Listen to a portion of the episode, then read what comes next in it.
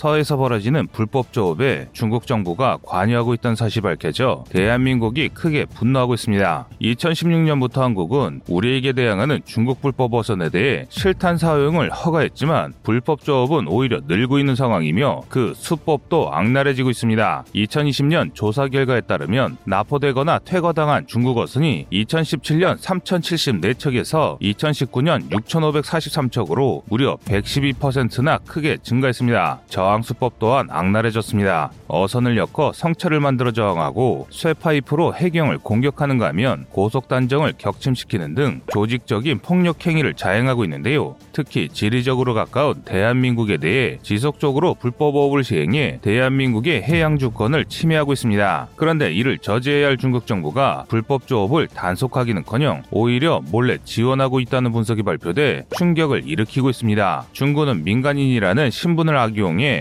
군의 지원을 받는 준 군사 조직을 몰래 지원하고 있는데요. 이들은 불법 조업뿐만 아니라 첩보 활동, 모기 배치와 같은 군사적 행동을 자행하는 등 사실상 중국의 지시를 받고 행동하고 있습니다. 사실 이들의 행위는 해적과 다를 바가 없습니다. 이에 국내 여론은 러시아의 사례와 같이 불법 조업에 단호히 대체해 다시는 도발하지 못하게 해야 한다는 것이 이들의 주장입니다. 이 때문에 우리 군 당국이 움직였습니다. 현재 우리의 변화된 움직임으로 중국이 적지 않은 충격을 먹은 모양새인데요. 이제 대한민국을 얕봤다가는 어선이라 자칭하는 중국 공작선들을 전부 잃어버릴 수 있기 때문입니다. 그렇다면 대한민국이 준비한 무기가 대체 무엇이길래 중국이 이렇게 경악하는 것일까요? 그래서 준비했습니다. 오늘은 새롭게 급부상하고 있는 국산 유도 로켓 비룡과 비궁에 대해 알아보겠습니다.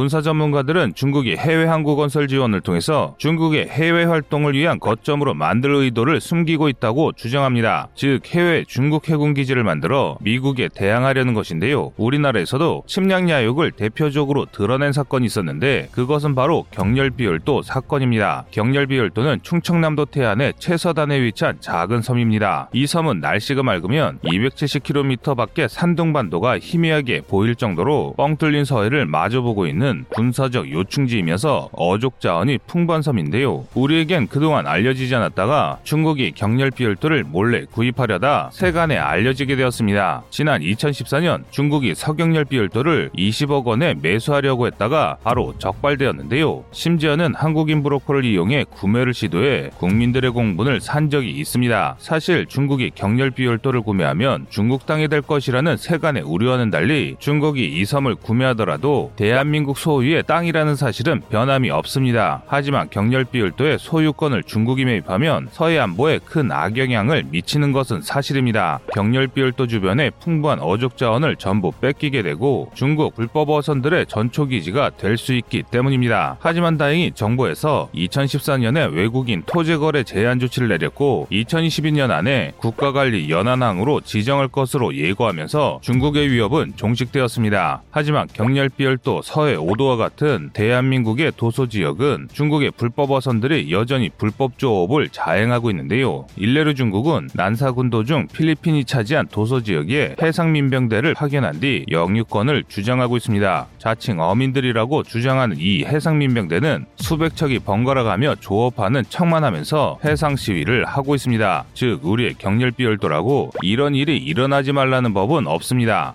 만약 우리가 조금만 한눈을 파면 수백 척의 자칭 어선들이 우리 어장을 싹쓸이하면서 우리 영토까지 빼앗아가는 어이없는 참사가 일어날 수도 있습니다. 그런데 여기서 더 경악스러운 것은 중국은 아주 치졸한 전략으로 대한민국의 해역을 무단 침입하고 있습니다. 바로 자신들의 조업어선을 중국의 세력 강화를 위한 수단으로 사용하고 있기 때문입니다. 이것을 일명 회색지대 전략이라고 하는데요. 쉽게 말해 한국과 중국의 이의지 베타 경제 수역을 군함이 아닌 무늬만 민간 어선을 투입해 한국의 해역을 무단 침입하는 것입니다. 여기서 이들이 구사하는 회색지대 전략이란 전쟁과 평화 사이의 애매함을 악용해 선을 넘지 않는 도발 행위로 상대방의 판단을 지연시키는 전략입니다. 회색지대 전략은 전쟁을 유발하지 않는 선에서 통해서 일방적인 이득을 취할 수 있어 중국이 자주 사용하는 전략 중 하나인데요. 특히 공해와 배타적 경제 수역의 중간 지역에서 불법 조업을 통해 해역을 자신들의 세력권으로 두려는 것이 바로 중국의 의도입니다. 현재 중국은 불법 조업 어선을 지원하기 위해 해상민병대라는 조직을 적극 활용하고 있는데요. 해상민병대는 1950년대부터 활약한 조직으로 평시에는 어업에 종사하다가 필요시 물자 수송, 해상 시위 등 중국의 대변인 역할을 하고 있는 준 군사 조직입니다. 그리고 준 군사 조직이라고 절대 얕볼 만한 조직이 아닙니다. 해상민병대는 중국의 18에서 35세의 어민은 무조건 가입하게 되어 있기 때문에 그 인원이 무려 30만 명이 넘습니다. 사실상 중국의 어선 전부가 해상민병대 소속이라 할 수 있는데요. 한마디로 전 세계 바다를 누비는 중국 어선들은 중국의 첩보를 전하는 스파이들의 공작선이나 마찬가지입니다. 그러나 중국은 공식적으로 해상민병대의 운영을 부정하고 있습니다. 그러면 서 또 한편으로는 해상민병대에게 꾸준히 지원하는 겉과속이 다른 태도를 보이고 있습니다. 이처럼 중국의 든든한 비호를 받는 해상민병대는 불법 조업을 조장할 뿐만 아니라 군사적 행동에도 꺼리낌 없는 모습을 보이고 있습니다. 지난 2015년에는 미국 이지스 구축함이 남중국해에 진입하자 수백 척이 달려들어 이지스함을 압박하고 미 해군 함선의 움직임을 감시하는 등 노골적인 군사작전을 펼치기도 했는데요. 요새는 심지어 상선을 미사일로 무장 시키고 있다는 사실이 밝혀져 전 세계가 충격에 빠지고 있습니다. 미국은 중국이 러시아의 클럭 K 미사일을 불법 복제한 잉지 18C를 개발했다고 발표했는데요. 잉지 18C를 컨테이너선에 탑재시켜 유사시 미 함대를 공격할 수단으로 사용할 것이라고 주장하고 있습니다. 잉지 18C는 사거리 1600km로 속도가 무려 마 3에 달해 근접거리에서 기습적인 타격을 할 경우 매우 위협적인 공격 무기입니다. 또한 한 개의 컨테이너에 미사일 4발이 탑재 가 가능해 대형 컨테이너선에 탑재할 경우 사실상 군용 함선으로 만들 수 있습니다. 이렇듯 중국은 민간인을 이용해서 해상에서 자신들의 세력권을 넓히기 위해 불법적인 일도 마다하지 않고 있습니다. 심지어 유사시에 공격할 수 있는 미사일까지 배치했다는 것은 자신들의 침략 야욕을 숨기지 않고 있음을 방증합니다. 이 때문에 국내에서도 중국의 해상 침범에 맞서 더 단호하게 대처해야 한다는 주장이 힘을 얻고 있습니다. 실제로 그런 사례가 몇 있습니다. 중국의 불법 어선에 대해 직접적인 공격 무기를 사용하는 국가들은 중국의 불법조 횟수가 감소한 만큼 우리나라도 그들처럼 본보기를 보여야 한다는 것입니다. 이 때문에 한국 해군이 마침내 칼을 빼들었습니다. 늘어나는 중국의 해상 침범에 대응하기 위해 우리 해군은 2017년부터 신형 참수리 고속정을 취역시켜 불법 조업을 감시하고 있는데요. 특히 비룡 유도 로켓이 뛰어난 성능을 자랑해 세간의 이목을 끌고 있습니다. 비룡 유도 로켓은 연평도 포격 도발 이후 추진된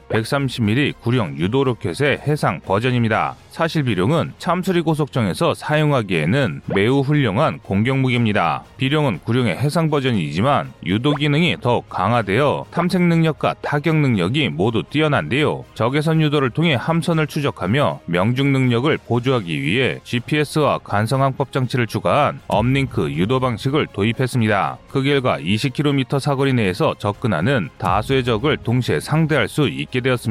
또 마하이의 빠른 속도로 표적을 향해 날아가며 200톤급 이하의 함선은 일격의 전투불능으로 만들 수 있습니다. 가격 또한 저렴해서 한 발에 약 5천만 원으로 10억 원의 유도 미사일인 해성보다 뛰어난 가성비를 갖습니다. 그래서 군사 전문가들은 비룡을 앞세워 우리 해군도 인도네시아와 같은 대응을 실시해야 한다고 주장하고 있습니다. 현재 인도네시아는 자신들의 해역에서 불법 조업하는 중국어선을 납포해 재판 후에 폭파시키는데요. 중국의 비난에도 아랑곳하지 않고 해양 주권을 수호하기 위해 납포한 선박을 폭파합니다. 그런데 우리나라는 인도네시아와 좀 다른 행보를 보이고 있습니다. 그 이유는 인도적 조치를 위해 납포한 선박도 일정한 금액을 받으면 돌려주는 정책을 시행하고 있기 때문입니다. 그래서 중국은 한국의 이 정책을 악용하고 있는 상황인데요. 반면 중국 어민의 처벌이 강력한 북한, 러시아는 중국 어민 출몰 횟수가 상당히 적습니다. 즉 인도적 조치를 악용해 대한민국으로 넘어와 활개치고 있다는 지적이 일고 있습니다. 그래서 일각에서는 중국의 경고의 의미로 어 선을 파기해 강경히 대처할 필요가 있다고 주장하고 있습니다. 그런데 흥미로운 것은 중국 어선 침입이 잦아지자 급부상하고 있는 항공 무기가 또 생겼습니다. 바로 저가형 유도로켓 사업으로 개발된 비궁 유도로켓입니다. 많은 군사 전문가들은 비궁 유도로켓을 다수의 도서상간 지역에 촘촘히 배치하면 중국 어선이 접근하지 못한다고 주장합니다. 비궁 유도로켓은 미국 해군연구소와 한국이 공동 참여해 개발했는데요. 원래는 공격 헬기와 대함 미사일로 사용이 계획되었던 만큼 비궁은 공대함, 공대지, 지대함 같이 모두 사용이 가능한 전천후 유도로켓입니다.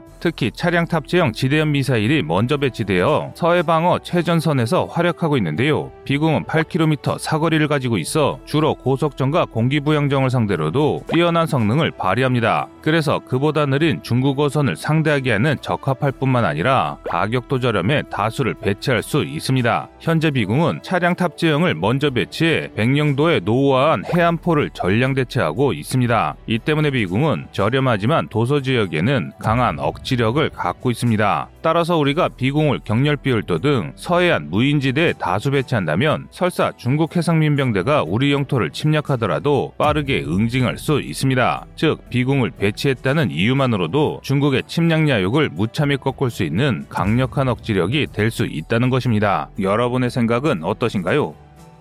시청자님의 의견을 댓글로 남겨주시기 바랍니다. 여러분의 좋은 의견이 좋은 영상을 만드는데 많은 힘이 됩니다. 이상 꺼리투브였습니다.